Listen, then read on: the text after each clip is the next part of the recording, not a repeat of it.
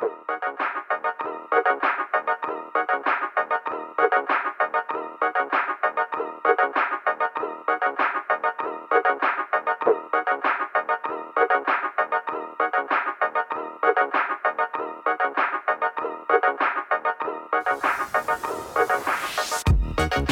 Sono 25 le puntate della riserva, un quarto di secolo, un traguardo incredibile che raggiungiamo assieme a voi che ci avete seguiti dall'inizio o che ci scoprite oggi e se ci scoprite oggi siete i preferiti di Emanuele Atturo che ama sempre la novità. certo, perché eh, certo. la vita è una rivoluzione permanente. Sì. Ciao a tutti. Ciao Daniele. Ciao Simone, ciao Emanuele. Sono un po' depresso. Oggi. No, che è successo? Eh? No, c'è sempre una buona ah, cosa. Cioè, le ragioni per essere motivo No, no, non è, cioè, non è, Però se vuoi essere depresso di scuse ce n'è tante. Diciamo. Ah, beh, sì, sì, ma poi perché mh, in radio, in tv sì. eh, ci viene venduta questa idea che bisogna essere sempre felici, tutti i conduttori sono felici. Quella ti viene venduta da gente che è ancora più. De- è oltre eh, cioè, la depressione, è arrivata all'omicidio. Certo. Quindi quest- in questa altri. puntata avremo un tono di voce più basso. Più dimesso. Parleremo sì. cioè, in maniera più triste. Lasciatevi coccolare dalla riserva. Sì. Eh? Abbracciamoci forte forte. Prendete questo tono come una critica implicita alla società. A tutto l'odio in questo mondo. Ok, ok. Secondo me possiamo essere depressi anche per la crisi del calcio italiano che non sa più segnare. Questo perché ci piace sempre parlare così con le mezze misure, con le sfumature. E allora questo calcio italiano da rifondare perché... È tipico di una società depressa di passare dall'euforia alla depressione. esatto, no, è successa questa cosa che le prime quattro squadre della, della, classifica della Serie A eh, non sono riuscite a segnare, hanno pareggiato per 0-0, non succedeva da 50-60 anni. Poi leva che due hanno pareggiato 0-0 tra di loro, questo secondo me è un pochino falsa Beh, direi. questa statistica, però, però non Io si ho può. saputo che ci sono anche possibilità che esonerino esonerino. Uh-huh. Come, scusa, come si dice? E? Esonerino. Sarri. No, eh, no, perché... Io ho perché... saputo cosa. No, io anche l'ho letta questa cosa su un giornale, su un frigo dei gelati. Pare che, eh, pare che sia vero che comunque cioè il Napoli vede tutto questo bel gioco, finito. poi dove è finito? Cioè finito è finito fuori dal primo obiettivo stagionale, vincere la Champions League. Ah, quello era non primo? l'hanno È il più, import- il più credibile anche direi. No, comunque è vero che sono due anni circa che in Italia si segna più del solito, si segnano sempre più gol e anche in questo campionato si sta segnando moltissimo e ogni giornata di campionato in cui si segna moltissimo e ci stanno dei risultati rotondi, diciamo che eh, è per la crisi della competitività del calcio italiano.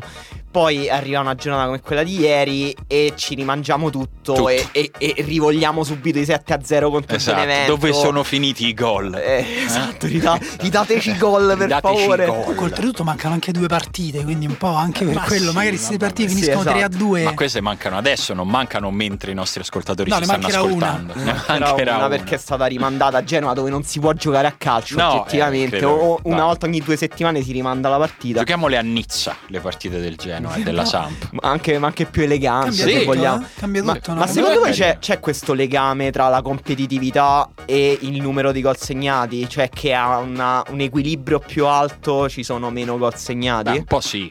Non ho, dei- non ho fatto uno studio approfondito, quindi. No, no, non ti è darò- che è un'opinione, non è che puoi Sì, arrivare a esatto. un'oggettività. Però se pensi anche alle partite, ad esempio, della Champions League, i gol si sono visti con anche tra Paris Saint Germain e Barcellona, dove la competitività era altissima. Questa edizione della Champions League è quella nella quale sono stati segnati più gol nei gironi da quando esiste la Champions League. sì, perché che poi sta prendendo ispirazione Dal calcio italiano. League. Ah no, dall'Europa League.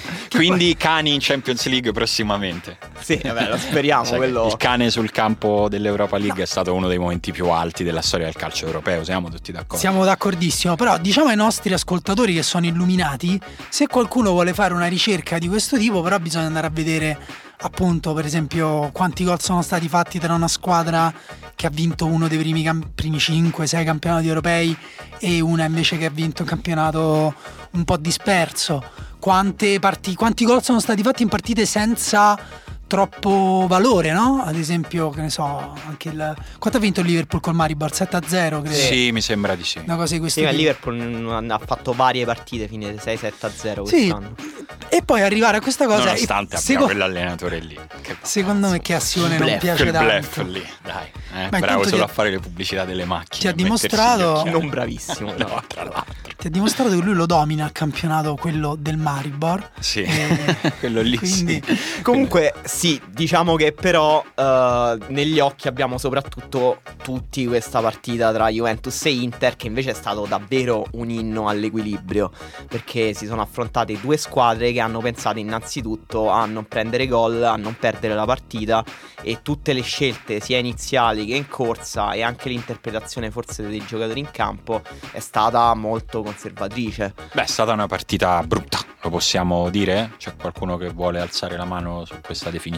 No, io confesso che il secondo tempo ero troppo comodo e mi sono un pochino addormentato. eh, Vabbè, però questo credo che sia la recensione più onesta e trasparente di questa partita. No, il fatto poi- che una sfida di vertice ti ha fatto addormentare. Dai. Sì, poi no, il primo tempo ho avuto anche delle occasioni, di solito si tende un po' a giudicare le partite per le occasioni, però ecco la cosa che dice Emanuele è sostanziale, però secondo me non bisogna arrivare subito a conclusioni, nel senso è vero che Allegri ha preso delle misure per impedire all'Inter di fare la partita che le veniva comoda, però è vero anche che l'Inter arrivava quella partita là da prima in classifica, la Juventus ha ancora dei problemi a trovare la squadra titolare, qualcosa l'ha aggiustato, adesso sta aggiustando la difesa e, e- e, come dire, poi io sono stato il primo a chiedermi più volte in quella partita, dico ma perché non, perché non gioca neanche uno dei giocatori più eh, tecnici e offensivi Tipo? della, della Juve? Ma io per esempio Douglas Costa, cioè la cosa che veramente non ho capito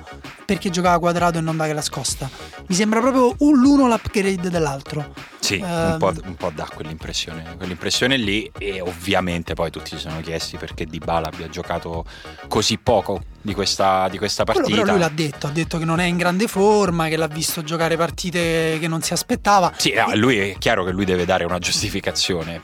Poi Sì, è anche quello che dubbio- deve prendere la decisione, nel senso è Certo. interessante sapere perché ad esempio c'è sempre quella solita cosa, no? noi non li vediamo allenarsi, Certo. che non è che diventa una scusa per l'allenatore per fare quello che vuole, perché poi allora fammeli vedere gli allenamenti, nel senso eh, non, Cioè, non sono neanche aperti ai JTV? giornalisti. Eh? Non guardi mai? Ma non credo che si vedano tutti gli allenamenti No, della Juve no, su JTV. Penso proprio di no. Altrimenti forse devo cominciare a guardarlo, effettivamente ho sbagliato io, però No, no, non si vede. Cioè, Sì, ma non poi si, non si vedono le parti che ti interessano a te. Ma Eh, poi a meno che non soprattutto vuoi vedere i ti- torelli. Come, come Biascica di Boris dice stasera allenamento di rifinitura della Roma e poi a letto. Però non è che l'allenamento di rifinitura della Roma capisci lo stato di forma dei giocatori dalla TV. No, No, esatto, cioè c'è sempre questo, questo grande contrasto eh, nel mondo del calcio tra appunto la voglia di, di- di restare chiusi per, non, per evitare che le critiche arri- diventino ancora più invasive, no? Perché dai che ne so, i dati fisici al pubblico, ai giornalisti, magari qualcuno dice non è vero, Dybala ha corso 3 km più veloce dell'allenamento della settimana scorsa e dall'altra parte però anche un pubblico che effettivamente senza sapere molte delle ragioni che spingono gli allenatori a, mettere una squadra invece di un'altra non sono neanche loro chiari, eh? perché non è che Allegri ha detto, che ne so, volevo eh, arrivare a chiudere meglio il gioco sugli esterni dell'Inter, che poi è quello che ha fatto, no? Con le due mezzali più dinamiche che ha a disposizione, si parlava anche di far giocare Marchisio e avrebbe avuto senso probabilmente anche lui. Lui non dice questa cosa qua, lui non dice mi preoccupava eh, la, la- la transizione sulle fasce dell'Inter, la superiorità che possono creare sul terzino. No, lui dice ho visto Dybala un po' fuori forma. Sì, sì, è, è- è arrivato a criticare direttamente il giocatore, come tra l'altro ha fatto Nedved eh, in occasione dei sorteggi. Ha detto Di Bala deve pensare, deve concentrarsi sul calcio. Sì, Sì, però- tutto questo, non so se sapete a che cosa, qual è l'elefante nella stanza di questa discussione, è che Dybala ha dei problemi di natura... Ormonale. No, nel senso che lui ha, ha dei problemi col suo ex sponsor tecnico e col suo ex agente, che entrambi sembra che gli abbiano intentato una causa. Il suo ex sponsor tecnico è la Puma, il suo ex agente è Triulzi e le due cose sono legate. Sponsorizzano questa puntata. No, esatto, che sponsorizza. Ehm, perché sostanzialmente, come fanno molti calciatori, lui aveva ceduto eh, la possibilità di vendere i diritti d'immagine relativi alla sua persona ad una società terza, una società maltese, che aveva fatto un accordo di dieci anni, se non ricordo male, con, con Puma. Poi a un certo punto lui ha cambiato agente, ci ha ripensato, ha detto no, io dieci, dieci anni con Puma non ci voglio stare e Puma gli ha detto però adesso mi devi dare un sacco di soldi se non ci vuoi stare più con me. E sembra che tutto questo, sia la, la società sia il suo ex agente, è, questa cosa non gli è andata benissimo e quindi sembra che tutti e due vogliano in qualche modo rivalersi di lui e che questo sia una delle fonti delle sue distrazioni. Incredibile quante cose vi raccontiamo da giocare. Eh, alla ricerca. sì, io questa cosa non la sapevo. Crossover. Crossover incredibile. No, eh, no, neanch'io la sapevo. E... No, immagino che se Nedved dice si deve concentrare sul calcio, magari questo, tutta questa storia un po' c'entra. Sì, ma non, non, lo so. Però, però, secondo me c'è una grossa differenza. Cioè, nel senso, Nedved lo può dire da dirigente, può anche sì. dare dei messaggi ai propri, tra virgolette, dipendenti o sottoposti o quello che sono. Allegri, secondo me, è comunque uno che poi parla in faccia ai giocatori. Quindi, certo. finché lui quelle cose lì le dice anche a Dybala, può essere tutto un una maniera di motivarlo, cioè non... sempre si mischiano... Da... E poi tra l'altro è difficile, cioè quelli sono professionisti pure. Cioè la cosa che decidi te, cioè se hai una causa ti mette l'ansia. Eh, Emanuele Atturo c'ha un sacco di cause, un sacco di ansia. Tutte... Infatti io non c'è, c'è un motivo per il quale Emanuele Atturo non si inventa più gli sponsor nelle puntate della riserva, perché esatto. ha capito che ha superato il, il, limite delle spese legali che può sostenere. Esatto, esatto. Comun- comunque io in realtà tornando al discorso poi sulla partita, invece secondo me è vera l'interpretazione per cui è soprattutto soprattutto stata, diciamo, colpa, tra virgolette, della Juventus, una partita così bloccata, proprio per i diversi processi ehm, di evoluzione in cui stanno le due squadre, cioè l'Inter è una squadra che ancora, diciamo, deve, deve, deve arrivare allo stadio di sviluppo della Juventus, ma anche come potenzialità di rosa. Abbiamo parlato dei giocatori che sono rimasti fuori ed erano i giocatori della Juventus, ehm, che hanno, ha fatto specie che sono rimasti fuori, soprattutto avendo in mente la partita contro il Napoli. Eh, dove Allegri aveva fatto una partita di grande controllo eh, difensivo, ma allo stesso tempo aveva la qualità eh, dei suoi giocatori davanti per poi far male in transizione.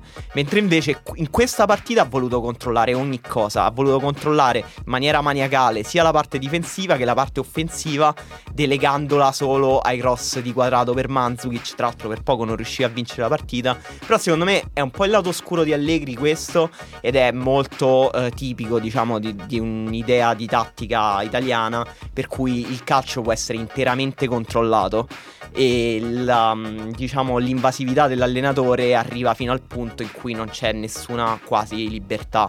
Eh, anche nel, nella, nella fase offensiva, nella costruzione del gioco sì, davanti a delle occasioni. No, è vero che no, lui in realtà lascia libertà a quelli che giocano, però è vero che cerca di controllare, cioè sceglie proprio gli uomini come con grande attenzione appunto e non so perché ha deciso in questo caso di scegliere tutti gli uomini più fisici. Tra l'altro, da sottolineare invece che dall'altra parte Spalletti ha preso una decisione molto coraggiosa perché ha tenuto fuori Gagliardini e ha abbassato Borca Valero a centrocampo. Quindi, in un certo senso, tutti quei muscoli e quei centimetri a un certo punto erano anche troppi. Forse erano anche troppi, sì. sì e, e, poi anche appunto sì.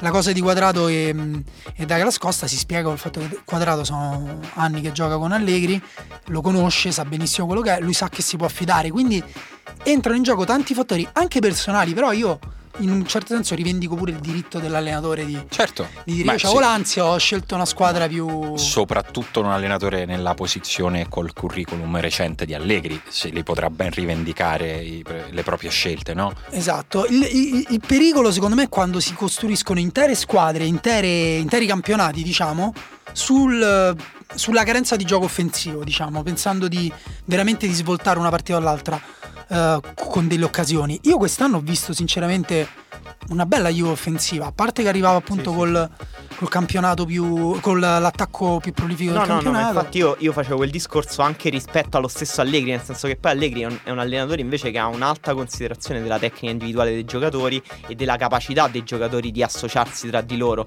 Solo che in alcune versioni davvero molto conservatrici, che spesso coincidono con partite anche difficili, con scontri di vertici, Allegri arriva alla sua versione veramente più conservatrice possibile possibile. Ed è anche per quello secondo me che poi lui è così bravo negli scontri diretti in cui i risultati sono così in bilico e in cui forse minimizzare i rischi conta di più Ma in questo Juve Inter a questo punto secondo me c'entra poi il discorso generale sul campionato, perché forse in un campionato dove tutte perdono pochi punti, poi quando arrivi allo scontro diretto Non li puoi perdere. non, non No. puoi perdere assolutamente. No, no, assolutamente.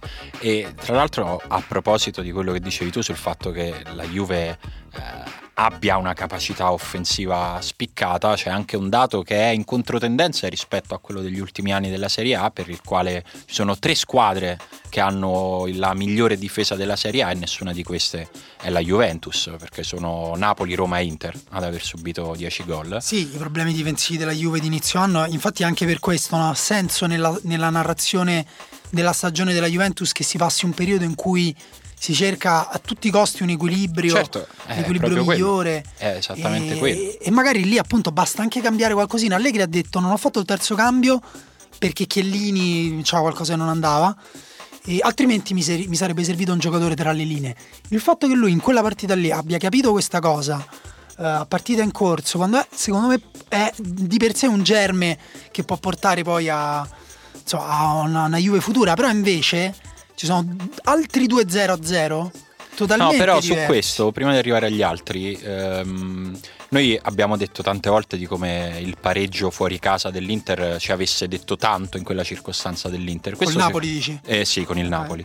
Eh, questo secondo me aggiunge meno a quello che già, Ah no, anzi, che già sapevamo. gli toglie qualcosa, del- no? Gli toglie qualcosa, però aggiunge un mattoncino ad una, ad una cosa che inizia a diventare una tendenza, e cioè che l'Inter contro le prime di questo campionato non perde e che contro tutte queste prima- prime le gare di ritorno le giocherà in casa, nel senso che l'Inter è andata a giocare a Roma, è andata a giocare al San Paolo, è andata a giocare a Torino e non ha perso nessuna di, di queste tre partite. E non è, Sì, non, abbiamo- non è un dato banale. No, no, ma io e Emanuele abbiamo parlato già di questa cosa e io gli ho detto guarda la cosa bella sarà che poi al ritorno li perderà quelle in casa. Ah, beh, quello poi lo devi vedere, però in no, teoria... perché, eh, no, mia- il mio ragionamento è che loro, in un certo senso, giocare in casa ti permette anche di fare effettivamente una partita difensiva senza, senza niente da perdere. Perché noi abbiamo detto che la Juve si è adattata all'Inter, ma al secondo tempo ha giocato solo la Juve. Sì, Quindi, eh, se la- l'Inter non ha un, un modo di giocare che prende le misure, perde un po' in attacco, ma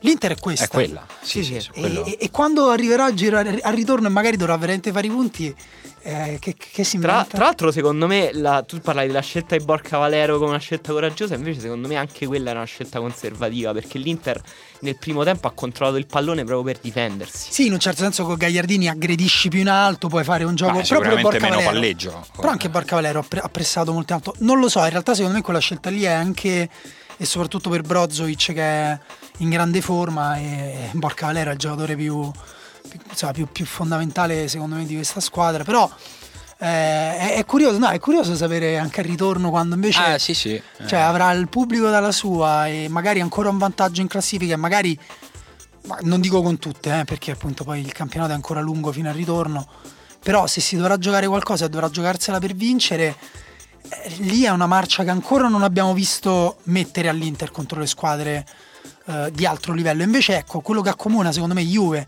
Napoli ma anche la Roma è che quando lo scontro si alza hanno tutte e tre mostrato di saper alzare il proprio gioco. Adesso lascia perdere la Juve eh, con, il, appunto, con l'Inter ieri, ma pensa alla partita con il Napoli in cui effettivamente eh, sembrava una delle squadre Beh, è stata una, più una prova di forza. in- in transizione, sì. Assolutamente.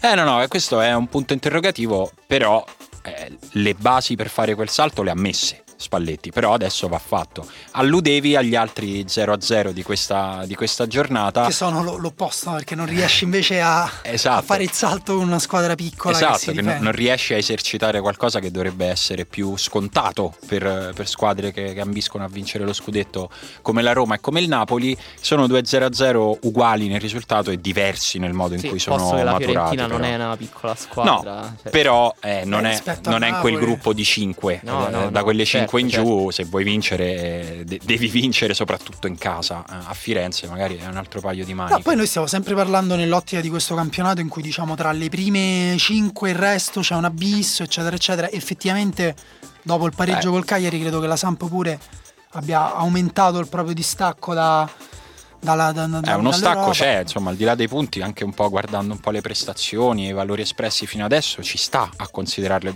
Magari una, dire che è un abisso è troppo, però No, c'è no, una eh, cesura c'è. Non era la mia idea, era un Sì, po' sì, sì, quello ok. che si, si sta dicendo in questo periodo. No, poi magari tra tre mesi scopriamo che invece avevamo interpretato male la cosa. Ma io so che Emanuele ha visto Napoli-Fiorentina, ha visto solo delle, Sì, sì, delle so, parti. So che lui è- l'aspetta tutti gli anni, è proprio la sua partita preferita. Appena c'è Dai, il beh. sorteggio ad agosto, dice: Madonna, quando c'è Napoli-Fiorentina? scherzate, però io ricordo davvero che questo momento in- nella storia della Serie A è arrivato quando la Fiorentina di Paolo Sousa volava e il Napoli di Sarri aveva cominciato a volare ed era davvero la sfida tatticamente Sì, più interessante del campionato. Ma tu, Eh, passato. stavolta invece si sono ritrovate in momenti... Vive nel futuro un attimo fa. Eh, lo so, ma poi fa il giro. Va, va- va troppo avanti e poi vive nel passato. Non è stata una bella partita. È stata una brutta partita come spesso capita per le partite del Napoli ultimamente. Sì, l'ultimo Eh, mese. l'ultimo mese, sì. E, mm, il Napoli ha creato davvero poco. Eh, c'è stata un'occasione con Zielinski il primo tempo, un'azione ben orchestrata.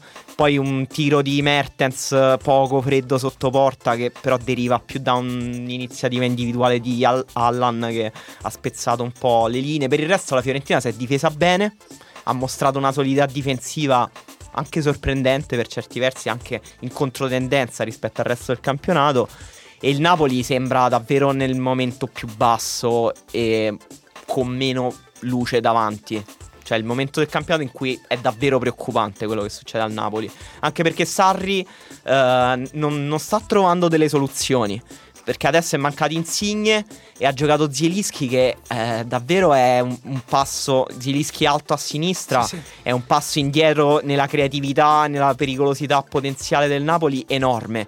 Di nuovo ha giocato Mario Rui e di nuovo eh, è- sono saltate le combinazioni a sinistra. Il Napoli sembra un po' che ogni, ogni infortunio gli si stacchi un arto Sì, e gli si, sì. si può dire senza braccio, sì, però un po' Sì, peggio, senza male. orecchie un po' peggio. ho fino a che non è più il Napoli a un certo punto. Però, sì, esatto, ma noi l'avevamo detto che i giocatori più insostituibili del Napoli erano Mertens, Gulam e Insigne. Ecco, Due no, su non tre- vogliamo dire niente. due però. su tre si sono Se no ci vengono a cercare, però. L'altro non segna da 5 giornate in campionato. Eh sì, il punto è che tu dici giustamente mh, Sarri fatica a trovare soluzioni alternative. Il punto è capire se questa squadra ce le ha le soluzioni alternative o se per giocare bene deve per forza No, riavvolgere però, le ecco, lancette e tornare a un mese subito, fa. mh, io, no- io, mh, non, non vedo perché un ass non, dove- non dovrebbe giocare di più. Io non conosco un ass, non sto dicendo un ass è fortissimo, deve giocare, però mi fido dello staff del Napoli che ha pensato, in un- in un- ha visto in un ass un giocatore adatto al livello del Napoli e Sarri invece non ci ha lavorato minimamente per renderlo pronto in una situazione così in cui gli mancano due titolari. E questo è un fatto, cioè un'assenza di due titolari a questi livelli è strutturale, cioè non è, non è Sì, sì, sì. casuale. Ah, no, no, assolutamente. Beh, questo è secondo me uno dei temi più interessanti quando si parla degli, in generale dell'allenare in Serie A di, di quest'anno. Sono molto curioso, al di là della mia parte tifosa, di vedere alla fine quale strategia, quale tipo di allenare pagherà di più tra quello di Sarri e quello di Di Francesco. In questo senso, perché cioè di usare gli uomini. sì, nel senso che Sarri, eh, se, fai, se metti sulla bilancia no, i pro e i contro, Sarri lo sappiamo quali sono i pro di un gioco che quando gira è quasi infermabile per gli avversari, che però, quantomeno nella declinazione di Sarri, ha il prezzo di dover contare molto sugli stessi interpreti, proprio perché conta su dei meccanismi che devono ripetersi in modo veramente automatico e quindi lascia indietro qualcuno e quando quel qualcuno deve subentrare c'è una C'è fatica un terribile. Dall'altra parte, se penso alla Roma di quest'anno, sicuramente non ha mai espresso un gioco brillante come quello, come quello del Napoli, anche perché non è eh, nelle corde di Francesco quel tipo di brillantezza. Ha puntato su un tipo di efficacia diversa, sicuramente meno brillante, ma efficace quasi altrettanto perché i punti più o meno sono quelli, però l'ha fatto coinvolgendo molto di più i giocatori della Rosa. E sono veramente due approcci diversi, interessanti, che stanno pagando perché sono due squadre che sono in alta classifica e sarà interessante alla fine vedere quale modello eh, riuscirà ad avere la meglio. Probabilmente di, di poco perché è facile immaginare che Roma e Napoli arriveranno in fondo insieme, più o meno, eh, però sono proprio due approcci diversi sul come si deve allenare una squadra di Serie A di alto livello nel 2017. Eh, mi, mi incuriosisce molto. Sì, si mischiano secondo me due, due aspetti, quello del gioco e quello invece proprio della gestione degli Sì, eh, però le due cose secondo me si, si toccano. Si eh. toccano, certo, in alcuni punti sì, però per esempio io su, Sar- su Allegri, lo- l'abbiamo detto, eh, tende a proprio a non fidarsi del giocatore appena arrivato. eh, senza avere un Neanche gioco Sarri. codificato come Sarri, no, però Sarri appunto ha un gioco invece Sì, talmente codificato che dici ci vedi almeno il principio per il quale non si fida. Esatto, no, Emanuele ha parlato di un as, è entrato le ultime due volte che è entrato, l'ultima volta è entrato bene, la prima volta è entrato, non mi ricordo che partita era, forse in Champions League, in cui l'ho visto una ventina di minuti, è entrato, sembrava veramente il giocatore di un'altra squadra, una terza Forse con lo squadra. Shakhtar. No, sì, so, però proprio sembrava proprio totalmente alieno ai movimenti, veniva a prendersi la palla molto in basso, poi si girava, iniziava a dribblare verso il centro, era veramente poco comprensibile, cioè secondo me ha capito lui poco della squadra e basta pensare anche ad esempio a Maximovic, quando il Napoli prese Maximovic dal Torino sembrava super naturale, un giocatore difensore centrale, grosso fisicamente, con i piedi eh, perfetti, eh, con- no l'abbiamo detto, portapalla, è in grado di, di- di fare passaggi filtranti in zone di campo, Non doveva mai. in teoria esatto, inserirsi alla perfezione, Sì, sì. invece sempre con Albiol e Koulibaly stiamo. Sì, sì. Quindi Sì. Beh, in realtà l'approccio eh, in cui si punta su un 11 fisso più o meno, o mh, diciamo più che altro su 12, 13, 14 titolari, è quello più comune in Europa in realtà. Sì. Perché se, se vedi squadre come il Tottenham, come il Manchester United, come il Manchester City, il Liverpool, ma anche il Barcellona, eh, il Barcellona non toglie mai Messi. Eh, non- Beh, però Messi è un esempio che ti porta fuori, fuori tema. ma il, me. Tottenham non rinuncia mai a Dele Alli per dire. Sì, sì, ci sono gio- giocatori Cioè, il turnover è molto, ri- molto ristretto e può arrivare a un'alternanza di uno o due giocatori in un determinato ruolo. Secondo me è- la soluzione in teoria sarebbe un po' un equilibrio. Tra l'altro Napoli ce l'aveva l'alternanza perché eh, se in teoria si fosse fatto male qualche centrocampista da, da un playmaker a una mezzala avrebbe avuto il ricambio naturale Beh, quest'anno. è il reparto dove è più coperto il È l- centrocampo. è l'unico reparto in cui è veramente coperto perché appunto poi eh, il resto l- l'abbiamo visto. Forse Sì. il terzino destro non era, non era così fondamentale per, per loro, però appunto quella catena là di sinistra per ora gli hanno tolto i due terzi. Amsic sono mesi che diciamo che non ha eh, la, la brillantezza dei, eh, dei tempi migliori. Su Amsic vi devo fare la domanda che ricorre ciclicamente Ha quando parliamo Maradona o ancora no? di quando, quando parliamo di giocatori forti che non, che non lo dimostrano per un periodo un po' più lungo. Dipende più da- dall'individuo o dal sistema, cioè chi si penalizza di più, perché eh, Amsic eh, l'ultima volta che è stato così opaco per un periodo così lungo è stato sotto la gestione Benitez. No, però, però in maniera diversa, eh. cioè nel senso qui è No, proprio beh, tutto lì- il Napoli che sta avendo un po' di difficoltà. Sì, però Amsic è stato meno brillante di molti suoi compagni anche quando il Napoli andava bene quest'anno. eh. Sì, Sì. sì, magari anche un momento. Non lo, non lo so, io non... Ah, è difficile, non- io, io non lo so, non No, ce è l'ho molto, una risposta. molto difficile. Se- sembra effettivamente meno reattivo a livello fisico. Per esempio, eh, non Eh. credo che sia una questione di sistema perché, per esempio, sta arrivando a tirare anche più rispetto agli scorsi anni. Quindi vuol dire che i movimenti poi lo assecondano anche nel suo istinto verticale, per esempio. Però sembra sempre col passo un po' più lungo, un po' Sì, più corto. ci sta Però, anche un eh, calo fisico Sì, sì, a ma un è, certo punto, può a essere certa anche un momento di opacità momentanea come quello di Mertens. È capace che tra un mese i giocatori chiave del Napoli recuperano la forma fisica e Verissimo. cambia tutto. L'altro 0-0 è stato quello della, della Roma a Verona, che è diverso, nel senso che la Roma in modo sporco, disordinato e un po' a strappi, in realtà alla fine ha prodotto ehm, una, mole, una mole di gioco che l'ha portato ad avvicinarsi tante volte ehm, alla, porta, alla porta del Chievo.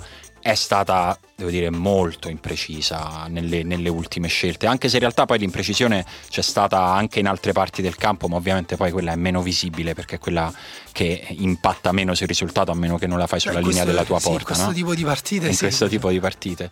Ehm, Il Chievo ha avuto qualche ripartenza per dei passaggi sbagliati sì, in maniera sì, sì, superficiale, però state- non l'hanno... No, c'è stata, alla fine c'è stato un grande salvataggio di Juan Jesus perché questa partita la Sì. Roma l'avrebbe potuta perdere perché Jesus toglie una palla che 99% sarebbe stato un gol Un rigore. un rigore.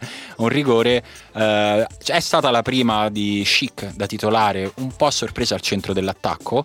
E mh, direi che questa prima la possiamo archiviare con un punto interrogativo su, su quanto chic possa starci al No, a, centro me, a, me, a me è piaciuto. Eh, Io mi tengo il dubbio per ora. Su Chic secondo me il talento è evidente, cristallino, però sembra effettivamente un giocatore che deve imparare uno barra due ruoli. Sì, Eh, il- Però non, non deve fare i due ruoli nello stesso modo, con le sue qualità istintive e naturali, come gli è stato permesso di fare fino ad ora, ma deve invece imparare proprio a stare in un posto in un modo e in uno in un altro. Io penso, pensavo, in realtà penso ancora adesso che Di Francesco in realtà eh, sia di questa idea, cioè di far strutturare Chic come esterno destro seconda punta, ma sostanzialmente assieme a Geco, che secondo me è anche il momento nel quale ieri l'attacco della Roma ha avuto più, più senso e ha prodotto, e ha prodotto cose più- che più l'hanno avvicinato al gol.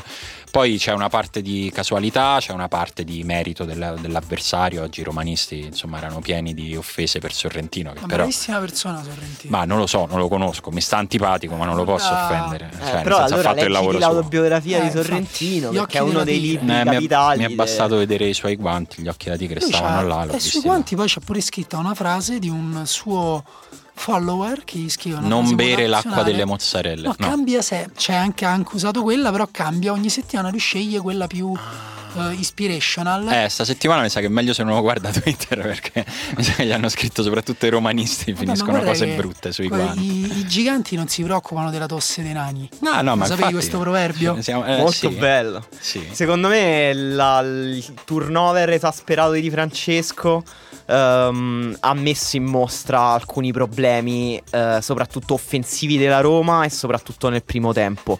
La manovra passava quasi esclusivamente da Kolarov.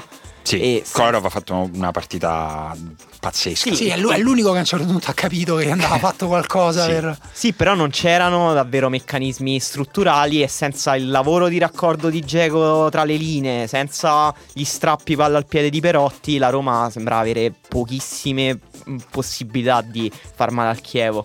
Poi è aumentato un po' Nel l'intensità secondo, tempo, tempo di più. Nel secondo e tempo di più. Poi però. anche l'ingresso di Geco ha ha aumentato poi le, le- le potenzialità della Roma. Sì, io credo che sia fra i due pareggi che, che la Roma non doveva ottenere, nel senso che la Roma doveva vincere, sia, sia a Genova che contro il Chievo. Secondo me è stato più brutto quello contro, contro il Genoa, anche se poi è arrivato con quell'episodio di De Rossi, però la Roma lì non aveva giocato una bella partita. La partita di ieri è una partita nella quale se una delle 4-5 occasioni nitide entrano, oggi secondo me non si sta molto a parlare de- del gioco della Roma, ma si, si parla No, del fatto perché- che la Roma ha vinto una partita contro un Chievo, che è una squadra da 20 punti in classifica e va bene così. È chiaro che un po' pesano sulla classifica perché sono 4 punti che in un campionato che ha tutte le caratteristiche che dicevamo prima rischi di pagarli poi. Eh, Guarda, eh, anzitutto il Chievo non era quello che è stato visto con l'Inter, non era il Chievo eh, insomma, normale. Ehm, ma poi il gioco della Roma ormai lo conosciamo, nessuno si aspetta, è un gioco verticale, quindi ha bisogno di campo. Se una squadra gli restringe il campo diventa tutto più difficile. Detto ciò, la Roma, come hai detto te, le occasioni ce l'ha avute, ha sbagliato molto a livello individuale e, e quindi in un certo senso non è una partita che se la rigiochi 10 volte magari le, le- le vinci 9. Sì, probabilmente, Eh, probabilmente. Per una quello la ti perdi dico, pure, eh, nel sì, senso, però- eh, però per quello ti dico non mi sembra particolarmente preoccupante. È un po' amaro, lascia un po' di- è No, un però risultato che lascia un po' d'amaro. Forse l'unica cosa secondo me effettivamente strutturale, come per il Napoli invece ad esempio è un problema proprio strutturale quello della creazione dell'occasione da gol eh, senza Gulam, senza Insigne, con Mertens che anche se qualcosa hanno creato anche loro, c'è stata una palla stupenda di Allan per Zienischi, Zienischi ha sprecato due occasioni secondo me che, che non avrebbe dovuto sprecare. La Roma secondo me si vede che quando una squadra avversaria alza il ritmo ah, del pressing, la Roma va un po' in difficoltà a livello proprio di palleggio e, e magari finisce per andare all'indietro per allontanarsi dalla porta, il che non è detto che sia un male se la squadra sale e lei trova lo spazio. Io però Quando ieri non l'ho vista molto questa cosa contro, Beh, contro il Chievo. A me la cosa più quando- strutturale Scusa. Il difetto più strutturale che vedo nella Roma è proprio eh, il fatto di, di, della finalizzazione. La Roma segna poco eh, rispetto sì, però, a quanto produce. Però è, come, è come arrivi a, anche all'occasione. Cioè, se ci arrivi sempre con il cross orizzontale eh, è statisticamente difficile segnare con più difficile che un cross ti faccia eh, entrare. Poi è chiaro, ci sono millimetri, centimetri nell'occasione di Geco, c'è il tiro alto di Geco. Però quello che volevo dire è che ieri anche il Chievo, quando ha pressato la Roma e la Roma non ha trovato, non so se per esempio quel passaggio che arrivava Strottman dalla difesa perché eh, appunto loro alzavano una mezzala anche sul terzino. Quando la Roma non ha trovato quel passaggio là, andava da, da Allison e, e poi risaliva con calma, il Chievo faceva in tempo a, ri- a riposizionarsi, eh, lì vedevi che, che, non era che è una squadra che perde un po' l'idea. Quando invece va in verticale e riesce a passare da centrale di difesa, mezzala, terzino, esterno d'attacco, punta, mezzala, eh, è anche brillante. Secondo me è anche molto brillante. È meno automatico del Napoli, è meno provato del Napoli, però secondo me è una, è una gran bella squadra. In tutto questo, tutte queste squadre delle quali abbiamo parlato, tranne l'Inter, che quest'anno le coppe non le fa, adesso sanno che cosa, che cosa, le aspetta in Europa. C'è stato un sorteggio che però non possiamo commentare. Non possiamo svelare. No, non possiamo svelare. Adesso ci consultiamo con la UEFA, chiediamo se vi possiamo dire i sorteggi e torniamo subito abbiamo ricevuto la liberatoria dall'UEFA, possiamo annunciarvi gli accoppiamenti che riguardano le squadre no, italiane. Aspetta Simone, aspetta un attimo però perché prima abbiamo parlato male del nostro campionato, sì. tutti 0-0, campione noiosissimo, sì. ma perché voi guardate sempre le stesse partite? Eh, Mentre invece sì. se alle 3 ieri stavate su Spal Verona, guardavate una grandissima partita. partita. di calcio molto emozionante Beh, con un gol di Cerci e quando segna Cerci è sempre una grande partita di calcio. Grande Winston Anche Valoschi, oppure Valoschi. An- anche Valoschi, an- Antenucci, una partita una di bella ba- dieci anni fa, delle, delle promesse mancate del no, calcio Guardando italiano. la maglietta della spalla forse anche di cento anni sì, fa, perché aveva vero, la maglia con i, gor- sì. i gordini. Comunque poi la sera Milan-Bologna, bellissima, Bella, vista, molto vero, incerta, vero. mal giocata da entrambe, quindi comunque una bella Io partita. Devo dire su quella della sera sono rimasto un po' deluso perché mi è mancato il gol di Mirante al 95esimo. Eh, cioè, ti, non, ci ho pensato un po'. Non ti puoi abituare a queste eh, cose. Eh, lo so, sarebbe stato bello. Secondo me Gattuso faceva le interviste post partita direttamente in prigione. Sì. ammazzava qualcuno lì sul campo. Però posso adesso? Vai, vai, okay. abbiamo dato insomma, eh, no, a Cesare giusto, quel giusto. che dice. Andiamo alla spalla quello che è di Anche spalle. se gli andrebbe dato un posto in Champions. Alla spalla? Beh, sì. Ma sì, dici, se c'è, sta, cioè, se c'è sta il Liverpool, cioè, c'hai squa- ragione. Ci hanno squadre che all'unanimità fanno brutte partite e non ci andiamo l'unica squadra che fa una bella partita. Io, boh, questa è meritocrazia. Guarda, se a Klopp gli dai in mano la spalla va in Serie B, proprio sicuro. Comunque, eh, insomma, i sorte- Sei contento che la tua squadra del cuore non ha preso il Liverpool? Eh? sì, un sacco. No, lo so che questa potete. roba mi arriva prima o poi, poi sul collo e me lo spezza, però ormai devo portare avanti questa mia crociata così, anche solo per essere scemo. E, ehm, in realtà il sorteggio per eh, Roma e Juve in Champions eh, non è andato male, nel senso che entrambe potevano eh, pescare squadre molto più forti nelle quali il passaggio del turno, soprattutto per la Roma, eh, doveva iscriversi nella categoria dei miracoli, che non è, nel senso che la Roma contro lo Shakhtar non deve fare il miracolo, deve giocare molto bene, eh, però insomma ehm, se gioca due partite del livello di quelle che ha giocato contro il Chelsea la Roma ha ottime probabilità di andare ai quarti e questo vale anche per la Juve. Juve una Juve che gioca le migliori partite della sua stagione contro il Tottenham non, non deve avere paura, che è un, buon quadro direi. Sì, non so tanto d'accordo sul Tottenham, ma semplicemente perché dipende da, dallo stato di forma del Tottenham. In questo momento non è, ehm, insomma, non, non è al suo meglio. Eh, il Tottenham di inizio stagione era tutta un'altra squadra e mm, la Juve ancora non sappiamo in realtà come sì. arriverà. Stiamo parlando di partite che si giocano tra più di due mesi e quindi è, è sempre un po' difficile. Secondo me è particolarmente difficile per Juve Tottenham perché da una parte è una squadra che si sta ancora costruendo, dall'altra una squadra che invece ha vissuto una crisi e che però può giocare molto meglio di così. Roma Shakhtar è un po' più semplice eh, capire già anzitutto una cosa che mi andà a ridere perché mm, istintivamente sono subito andato a cercare cosa potesse, cosa potrà andare storto per la Roma. Eh, però lo Shakhtar sappiamo è un gioco di transizione, l'abbiamo visto con il Napoli molto efficace, anche con il City, in particolare contro le difese alte eh, hanno una cosa che a me ha ricordato le poche partite che ho giocato a calciotto con il fuorigioco, perché non so se lo sai, ma in alcuni tornei. Non mi era mai capitato. Oltre una certa età si gioca con il fuorigioco. Okay, che... Quindi sono ancora giovane? Questo mi vuoi dire? Esatto. Il fatto che non mi sia mai capitato. Ed è totalmente un altro sport perché non, eh eh, nessuno corre più, diciamo, fondamentalmente. Stanno tutti in linea molto alti. Tutti a centrocampo. I guardialini chiaramente sono uh, gente come te che ha mangiato un supplì prima di venire, quindi nel dubbio alzano la mano.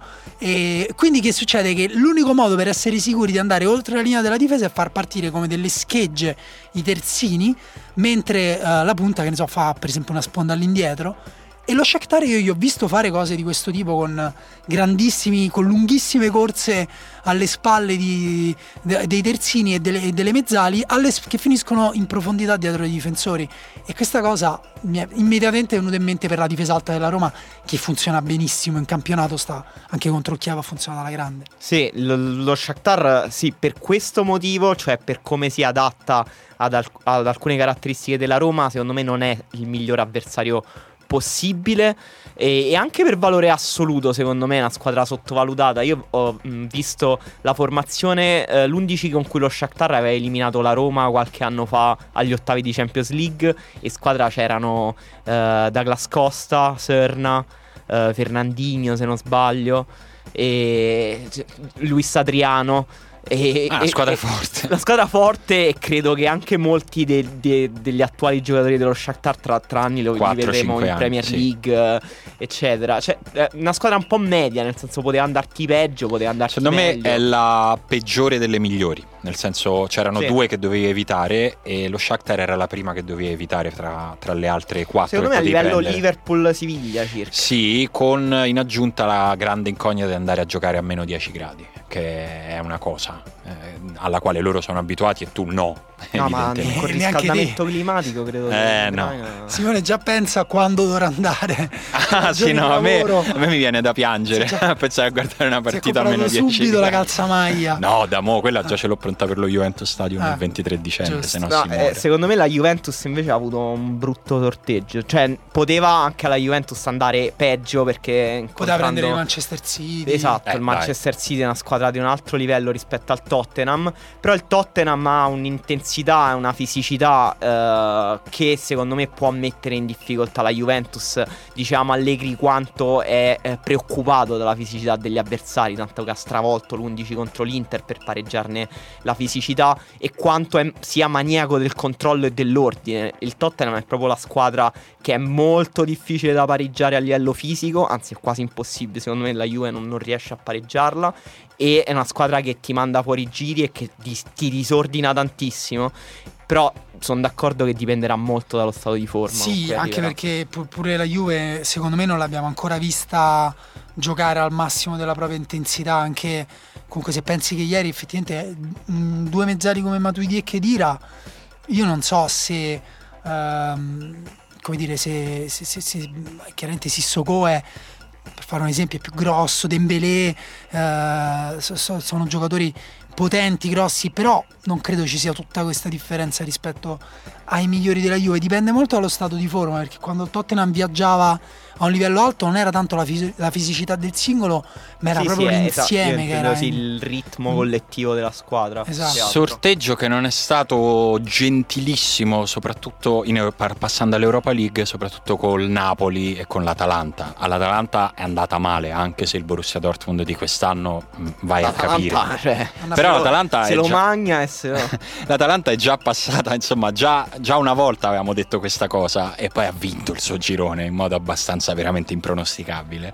Quindi a questo punto non lo so, eh, no, io... si gettano le basi per, la, per l'epopea dell'Atalanta. Io avevo pronosticato che l'Atalanta avrebbe fatto una buona stagione come l'altro anno, però in realtà in campionato pensavo che eh, mantenessero le stesse energie, invece no. La sta spalmando, sta facendo Sì. una grande stagione spalmata su due Però diciamo che noi non sa- anche qui non sappiamo Non è- con no. che squadra è stata Sì. sorteggiata, anche perché è Non stato abbiamo esonerato idea, l'allenatore Sì, ieri, quindi eh, beh, hanno preso l'allenatore del Colonia, credo, e, e sarà molto, mo- mo- molto anche qui molto curioso vedere che squadra metterà in piedi.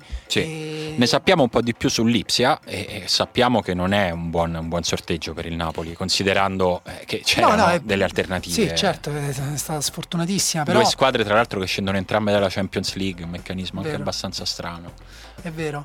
Però è vero pure che il gioco del Napoli è fatto per eh, mandare a vuoto la pressione avversaria con il palleggio e sfruttare lo spazio alle loro spalle, quindi potrebbe anche andarci a nozze. Sì, tatticamente sì, però magari con una squadra meno forte eh, ma andava, andava meglio. Sì, se, se giocassero oggi, secondo me sarebbe veramente difficile per il Napoli. Però Sì. si spera che Tra, tra qualche mesi. mese recuperi quella brillantezza. Per cui, secondo me, il Napoli è poi A di un altro c'è- livello C'è rispetto anche una cosa chiamata mercato. Mercato, il Il mercato. mercato. Eh, e bisogna adesso parliamo sempre- di mercato. No, no, no, sarà un lungo Io ho inverno. un'indiscrezione. Attenzione, le indiscrezioni di Daniele. No, finiamo il quadro. Eh, meglio per il Milan rispetto a Napoli e Atalanta, molto Sì. meglio per la Lazio. Eh, Sì. eh, il sorteggio migliore è quello Sì, della Lazio. il sorteggio migliore secondo me è indubbiamente quello per la Steaua Lazio. Bucarest Steaua per la Lazio Bucarest. e Ludo Gorez per il Milan. Ludo Gorez e il Milan, io non voglio fare quello che dice Eh però Ludo No, perché io seguo il calcio bulgaro. Però, però Ludo Gorez ha effettivamente fatto un grande girone di Europa League Si è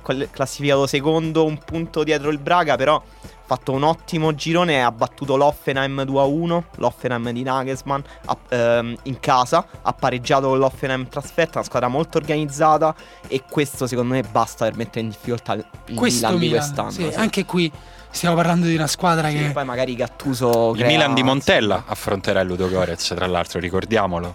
Dai, Sì, è, è il grande Sì, scenario credo di che da qui a domani, infatti, quando eh, i nostri ascoltatori ci ascolteranno, già ci sarà stato l'avvicendamento nuovo. magari ci sarà il Milan di Berlusconi con l'albero di Natale, due trequartisti dietro la Scusa. punta. E cagà, di nuovo Cagà, cagà. cagà, Scusa, però se- allenatore. secondo voi, no? Se, se arrivano al punto di esonerare Gattuso, sì, proprio Fanta Milan, ne chiamano un terzo? No, secondo me richiamano Montella. A parte che con la situazione finanziaria Esatto. eh, del Milan possono chiamarne anche altri quattro e non cambia più di tanto la, la- la- la- la situazione. Però, anzi, scusa, quella economica, perché quella finanziaria in realtà sta molto bene. Però, eh, non lo so, ormai ho in mente Cacà eh, impagliato con dentro Berlusconi tipo il l'omino del Gabibbo.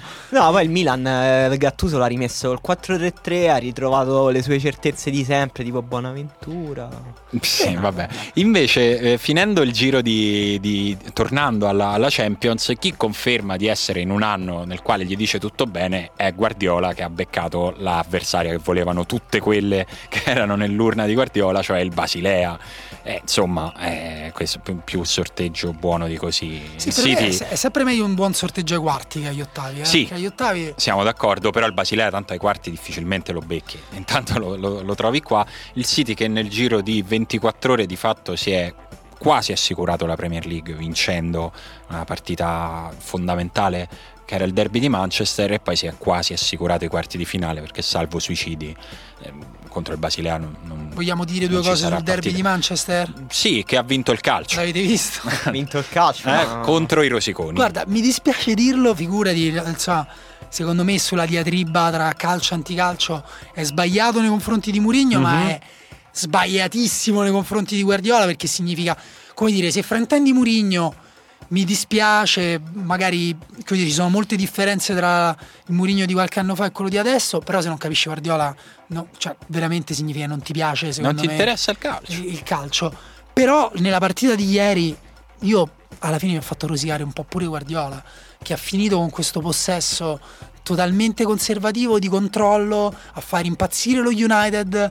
Eh, però scene- ieri contava il risultato. Cioè, eh, non, non puoi Avrebbero potuto fare il 3-1, hanno avuto almeno due occasioni per fare il 3-1, però non hanno la mentalità per farlo. Mm. Se, se tu, se tu pensi di giocare una partita di calcio come se stai scopando, nel senso che ti Ma vieni... perché eravamo stati così bravi in no, questa perché- puntata? Abbiamo mollato a 46 minuti. È stato l'unico esempio che mi è venuto da fare per dire eh, come dire, una sorta di controllo zen no? in cui tu stai facendo un'attività fisica di grande sforzo, però non vuoi lasciarti completamente andare. Ma il segreto è fare qualcosa prima, infatti. Esatto, esatto. Fare una partitella prima. No, Esatto. a parte gli scherzi, hanno avuto la palla del 3-1 quando lo Ah, United si è sbilanciato. sì, esatto. Sì.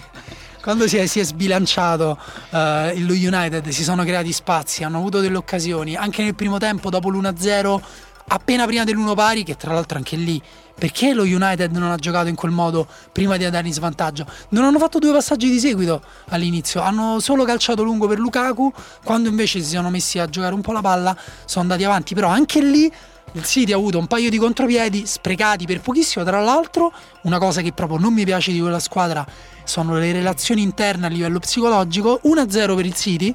De Bruyne da una palla sbagliata a Sané, che forse taglia troppo stretto. Insomma, non so lì chi aveva ragione. E De Bruyne proprio palesemente innervosito col compagno che palesemente si gira e dice ma che vuoi? Allora, questa cosa qua per me, adesso lo, lo dico adesso, hanno 14 punti, no, quanti 11. punti hanno? 11 di vantaggio, secondo me alla lunga, quando avranno uno stato di forma e anche un po' meno fortuna, perché poi fondamentalmente ieri hanno avuto cioè, il secondo gol con rinvio di Lukaku eh, che, che ha lasciato la palla lì per, per Otamendi.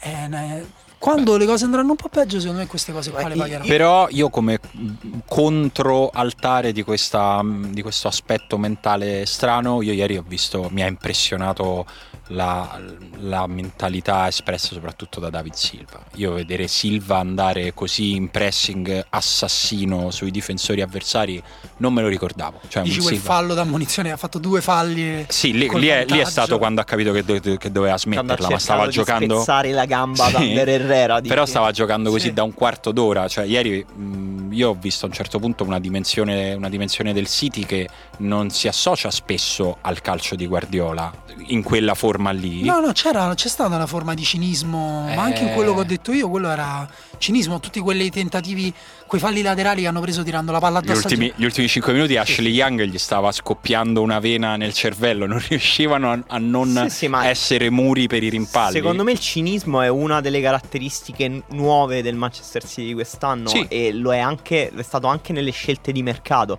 Perché Walker, che ieri ha fatto una grande partita in transizione difensiva, Sì, è stata da- una scelta cinica, cioè risolvere il problema delle transizioni comprando un pentatleta Sì. terzino Sì, sì, destro. Però questo No, anche è, anche, è anche una. Esatto, è entrato benissimo Mangala.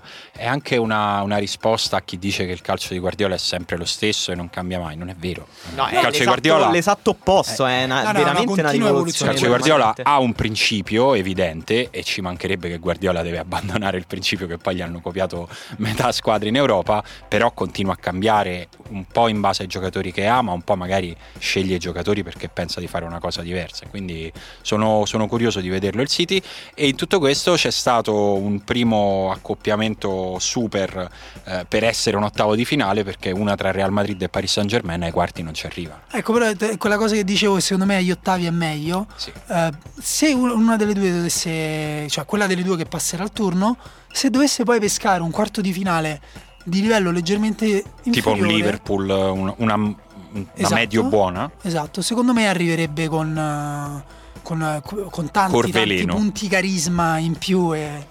Sì, questa è una sfida molto interessante, soprattutto perché si giocano proprio le gerarchie del calcio europeo. Perché il Ah, sì. PSG sono anni che sta cercando di fare lo scalpo alle squadre di primissimo livello.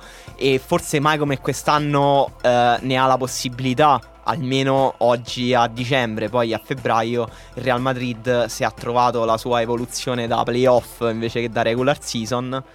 Eh, magari trova il modo per eh, aggirare il PSG che anche il PSG deve risolvere un sacco di problemi in realtà. Sì, però insomma, il PSG quest'anno direi che ha fatto proprio l'all-in degli all-in dal- da questo punto di vista, con gli investimenti che ha fatto non può uscire agli ottavi, non Anche- se lo può permettere. Anche questo è strano eh, come accoppiamento, perché il Real Madrid secondo me non, ehm, non, è, non è già entrato in forma naturalmente a febbraio, no? l'abbiamo visto anche l'altro anno, a mar- ancora a marzo aveva delle difficoltà e, e- invece il PSG ehm, sta- stanno venendo fuori dei problemi che ci vorrà un po' di tempo per risolverlo.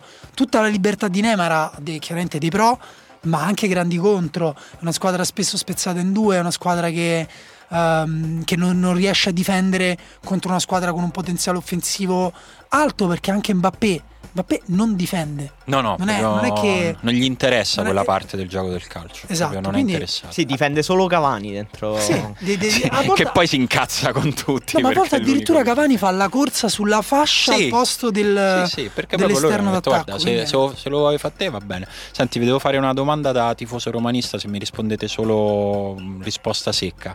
Il fatto che lo Shakhtar arriverà a giocare l'ottavo di finale contro la Roma col campionato fermo da un mese e mezzo, due mesi, è un vantaggio o uno svantaggio per lo Shakhtar? Per lo Shakhtar, secondo me è uno svantaggio. Manuele?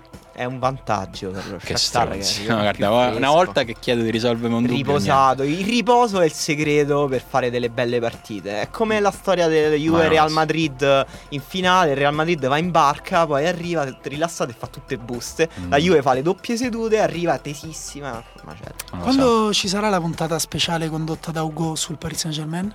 Eh, mo ci lavoriamo, magari sotto Natale facciamo una cosa così, ma è arrivato il momento che attendete di più, anche se questo ci offende sempre perché toglie valore ai 50 minuti che lo Mia precedono. moglie, mia moglie ha addirittura detto a un'amica: Sì, è un podcast di calcio, parla di calcio, ma Salta. non l'ultima mezz'ora, sì, vai solo all'ultima. Sì, un mio amico, un mio amico mi ha detto: ehm, Devo dire che vi state un po' allargando con la lunghezza delle puntate.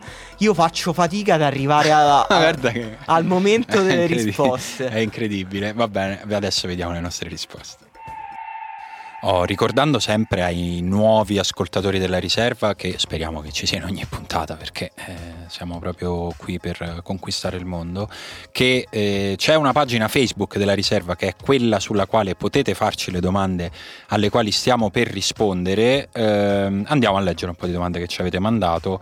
Il tema di questa settimana era sentimenti e fragilità umana con una GIF, devo dire, di primissimo livello trovata da Emanuele Atturo, bravo, proprio bella, andatevela a vedere, non ve la, non ve la descrivo perché non- le parole no. non possono proprio descrivere.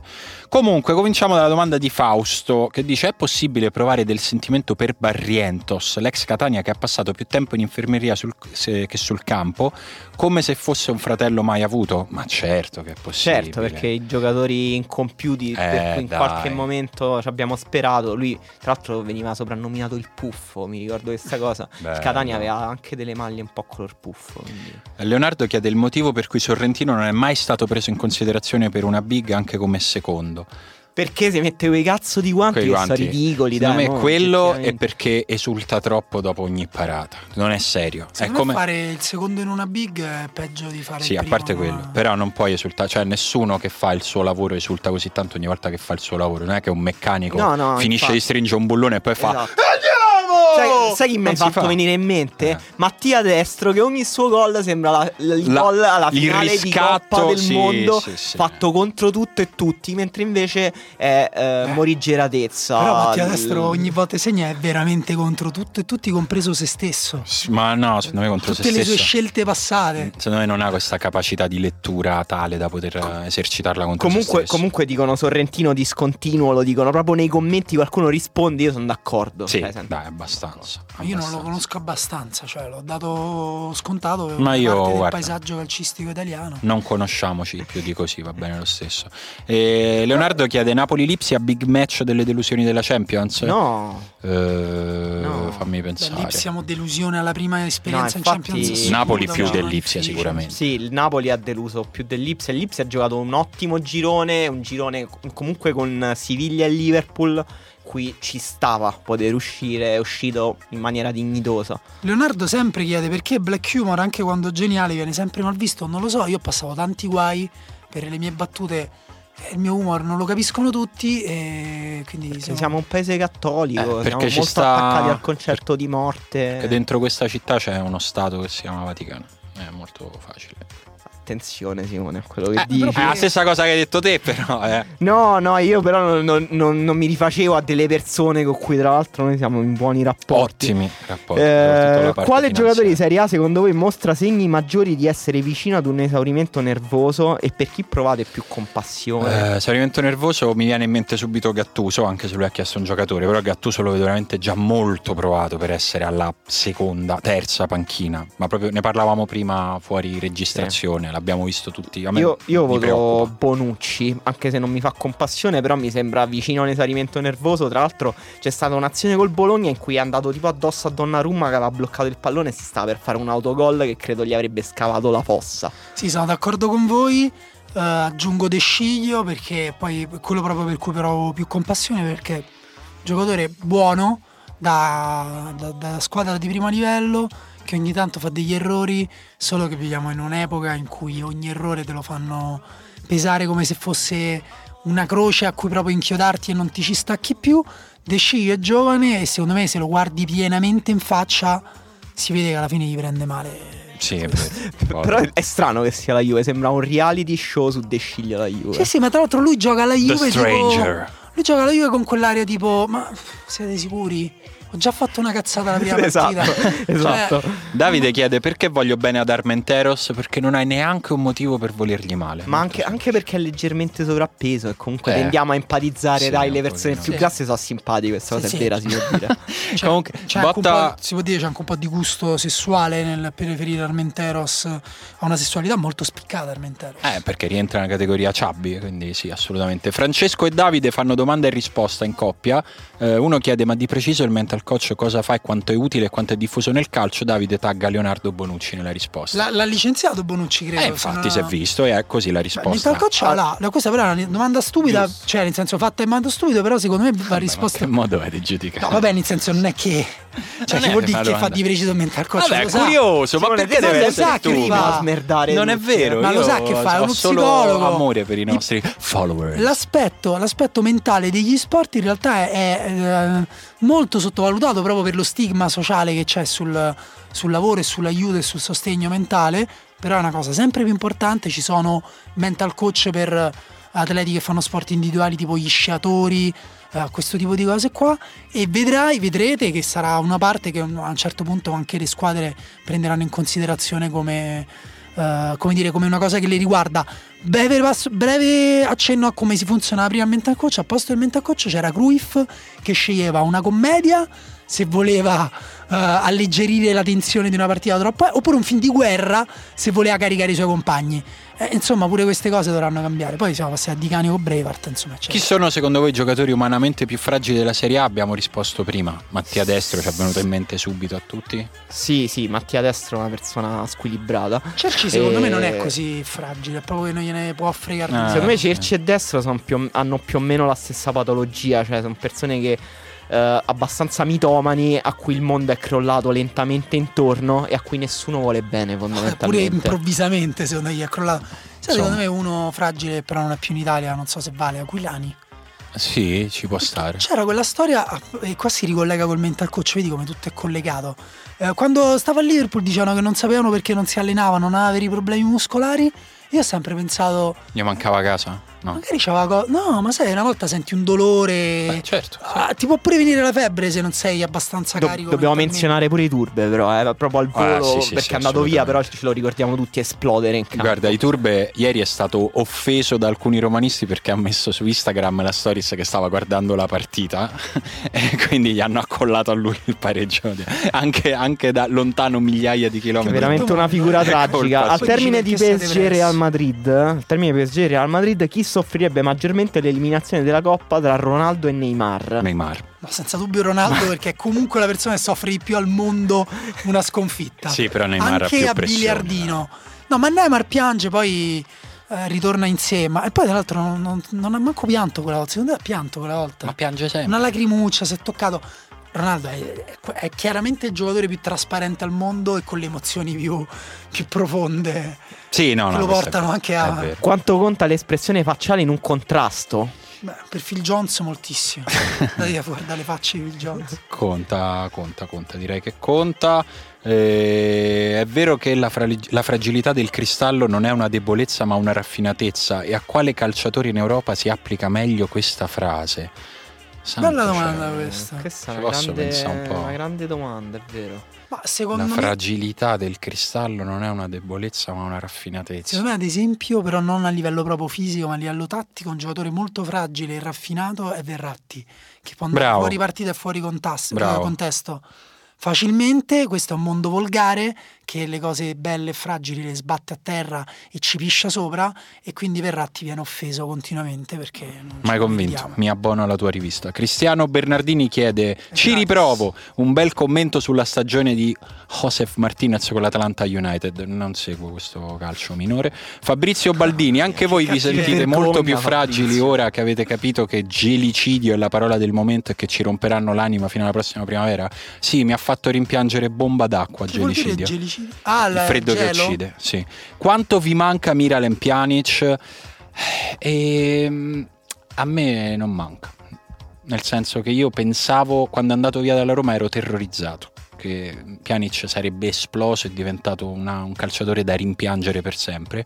Poi tatticamente posso dirti che mh, ci sono state sicuramente delle più, più di una circostanza nelle quali uno coi piedi di Pjanic alla Roma avrebbe fatto comodo, però sentimentalmente l'ho superata più- molto prima del previsto.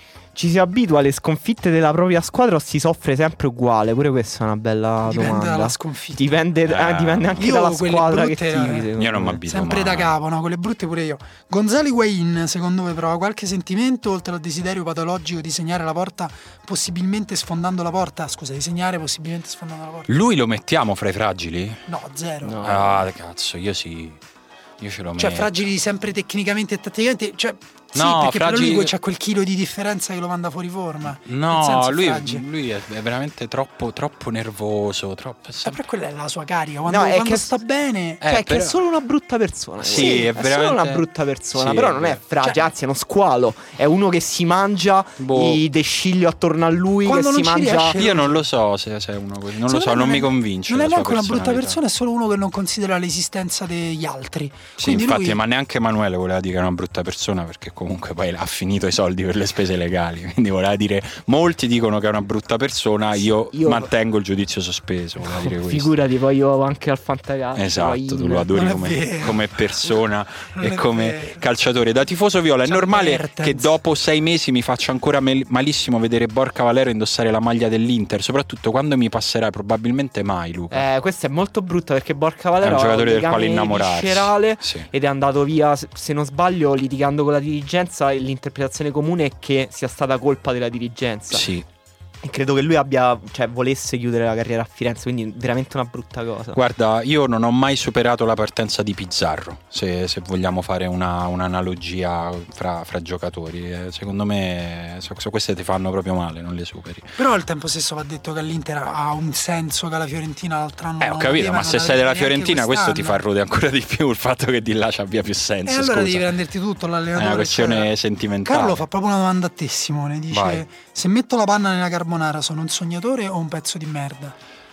Secondo me no- io credo che bisogna farla finita con eh, la- l'odio verso chi prova a cambiare le ricette Bravo, tradizionali. Avete- bravo. Avete, rotto il cazzo. Se a Bravo. me mi piace con la panna, me la faccio con Bravo. la panna. C'è solo una pasta che va fatta sempre uguale ed è la più buona del mondo, che è l'aglio e Oh, olio. bravo. Non dovete aggiungere niente, neanche Per la noce quanto- moscata. Io per quanto ogni tanto un po' di pane tostato ce lo metto. No, pane tostato. I crostini tostati. Una bruschetta con, l'aglio, con gli Sì, spaghetti ci aglio sta benissimo. Però no, se ci vuoi mettere gastronomica per se tutti. ci vuoi mettere la Tagliala panna, con- metti, mettici tagliala la con forchetta e coltello come Ugonno? No, vabbè, però non devi Co- come- Ugo, Ugo la pasta la mangia vicino alla carne.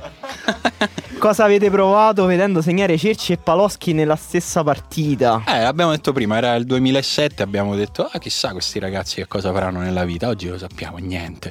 Dario dice, come dobbiamo valutare dopo i numerosi salvataggi di ieri la carriera di Riccardo Montolivo? È strano iniziare a volergli bene dopo tutto il male volutogli. Ma che strano, Ma ma, gli devi volere male? bene. Ma infatti, ma eh, perché è strano che gli hai voluto male. male a Montolivo? Esatto. Perché gli hai voluto male? E Perché? comunque è vero, ieri, Perché? ieri ha, Diccelo. fatto, ha fatto almeno un salvataggio veramente pazzesco. Cioè ha proprio detto, quest'anno Bonucci non li fa, li devo fare io. Ma per farti capire quanto gli vogliono male, due settimane fa ha fatto lui un salvataggio incredibile sulla riga, l'hanno accollato a Donnarumma.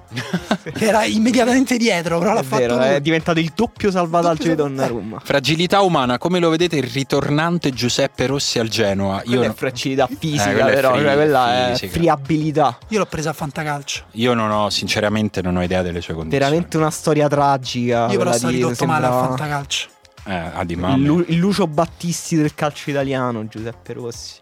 No, Sì. storia triste, eh, Giuseppe No. Rossi, perché comunque No, è, tri- è tristissima. Cioè, è proprio. quantomeno una normalità proprio... Tu pensa che questa, questa Italia, l'Italia degli ultimi anni, poteva avere una grande coppia d'attacco se tutto fosse andato come tutti. Giovinco Pepito Rossi? Pepito Rossi e Balotelli erano anche Eh. una bella coppia. E Una invece- vita a simpatizzare per le ultime in classifica. In passato ho provato empatia per il Venezia di Pippo Maniero, il Padova di Alexi Lavas, l'Ancona di Mario Ciardella, ma negli ultimi anni ho scoperto un odio viscerale per le neopromosse indegne di sopravvivere in Serie A. Vedi, Benevento, Frosinone, eccetera. L'avanzare dell'età mi ha indurito, secondo me sì. Sì, eh, cioè, questa è ancora una forma di nostalgia, questa, questa cosa che tu hai verso quelle squadre. E poi con l'avanzare dell'età si diventa un po' più spietati, un po' più cattivi e si prova meno empatia e si pensa più a non morire. Ragazzi, direi che, che per oggi è tutto. Grazie per le domande sempre più fuori di testa. Che Tro- troppo calcistiche però questa settimana, eh? Mm. Nessuno ti ha chiesto a te Simone cose Ma- personali. Ma tipo- perché di solito sei tu che fai queste domande, non arrivano mai da loro. Ma se ti ricordo. potessi tornare indietro Sì, vai. e mh, impedire ai tuoi genitori di fare sesso e averti Sì, e però inserirti eh, tra gli spermatozoi sì, diciamo di che ne so mh, Bill Gates sì. e diventare figlio di Bill Gates lo faresti rinunceresti a tutta la tua vita per quella vita là americana No. Ma Simone è bugiardo comunque Ma no, ma perché? Bugiardo, Questa è una eh? bugia. Ma no, ma bugia. perché? Ma fammi una domanda per la quale mio padre uccide Bill Gates e gli ruba i soldi. Cioè, può essere una cosa moralmente scorretta, però voglio stare con mamma e papà. No, quella non era moralmente scorretta quello No, nel senso, sì, posso essere anche, se vuoi, posso anche sacrificare delle vite umane, però voglio stare con mamma per e papà. non è ancora sacrificato niente e nessuno, neanche per la pace del mondo vi siete sacrificati Eh, la settimana scorsa. No, era, era questo pezzo di merda ricordo. che non è voluto essere pelato per Ma salvare la rilancio, ma pace. A me non me l'hai chiesto. A me va bene anche il signor Carlo Melegatti. Eh. Per ogni soldo, Sì. metti le mani in tasca. Questo è un racconto di Buzzati. Vai. Metti le mani in tasca Lo e, devo fare, vuoi che lo e faccio? trovi e ogni volta le metti in tasca tiri fuori una banconota da 100 euro, ma muore un bambino africano. Lo tieni quel cappotto, lo butti e poi lo Ma- prendo go. Ma perché deve essere africano? Cioè, perché accanirsi Per- su un per- continente che già è perché stato perché così in Africa sfortunato? comunque muo- c'è una Vabbè, ah. mortalità infantile molto alta, quindi avrebbe comunque Vabbè, ah, una... muore un bambino, Bambino del Lussemburgo. Texas, sì. Del Bambino... Lussemburgo. No, Ah, texano. quindi un bambino del Lussemburgo sì? No, texano. Se muore un bambino texano mi va bene. Mamma mia, questa è proprio la sinistra solida che... Vedi la Vabbè, violenza. Vabbè, hai visto? È Grosso passato- brunismo. Ma cosa? Ma co- Va bene, grazie per averci ascoltato. Ritorniamo come sempre la settimana prossima. Condividete, recensite, stellinate. Sta settimana avete stellinato poco. Guardate che ce ne accorgiamo, guardiamo. Non fate, non fate gli stronzi. Ciao. Ciao. Ciao.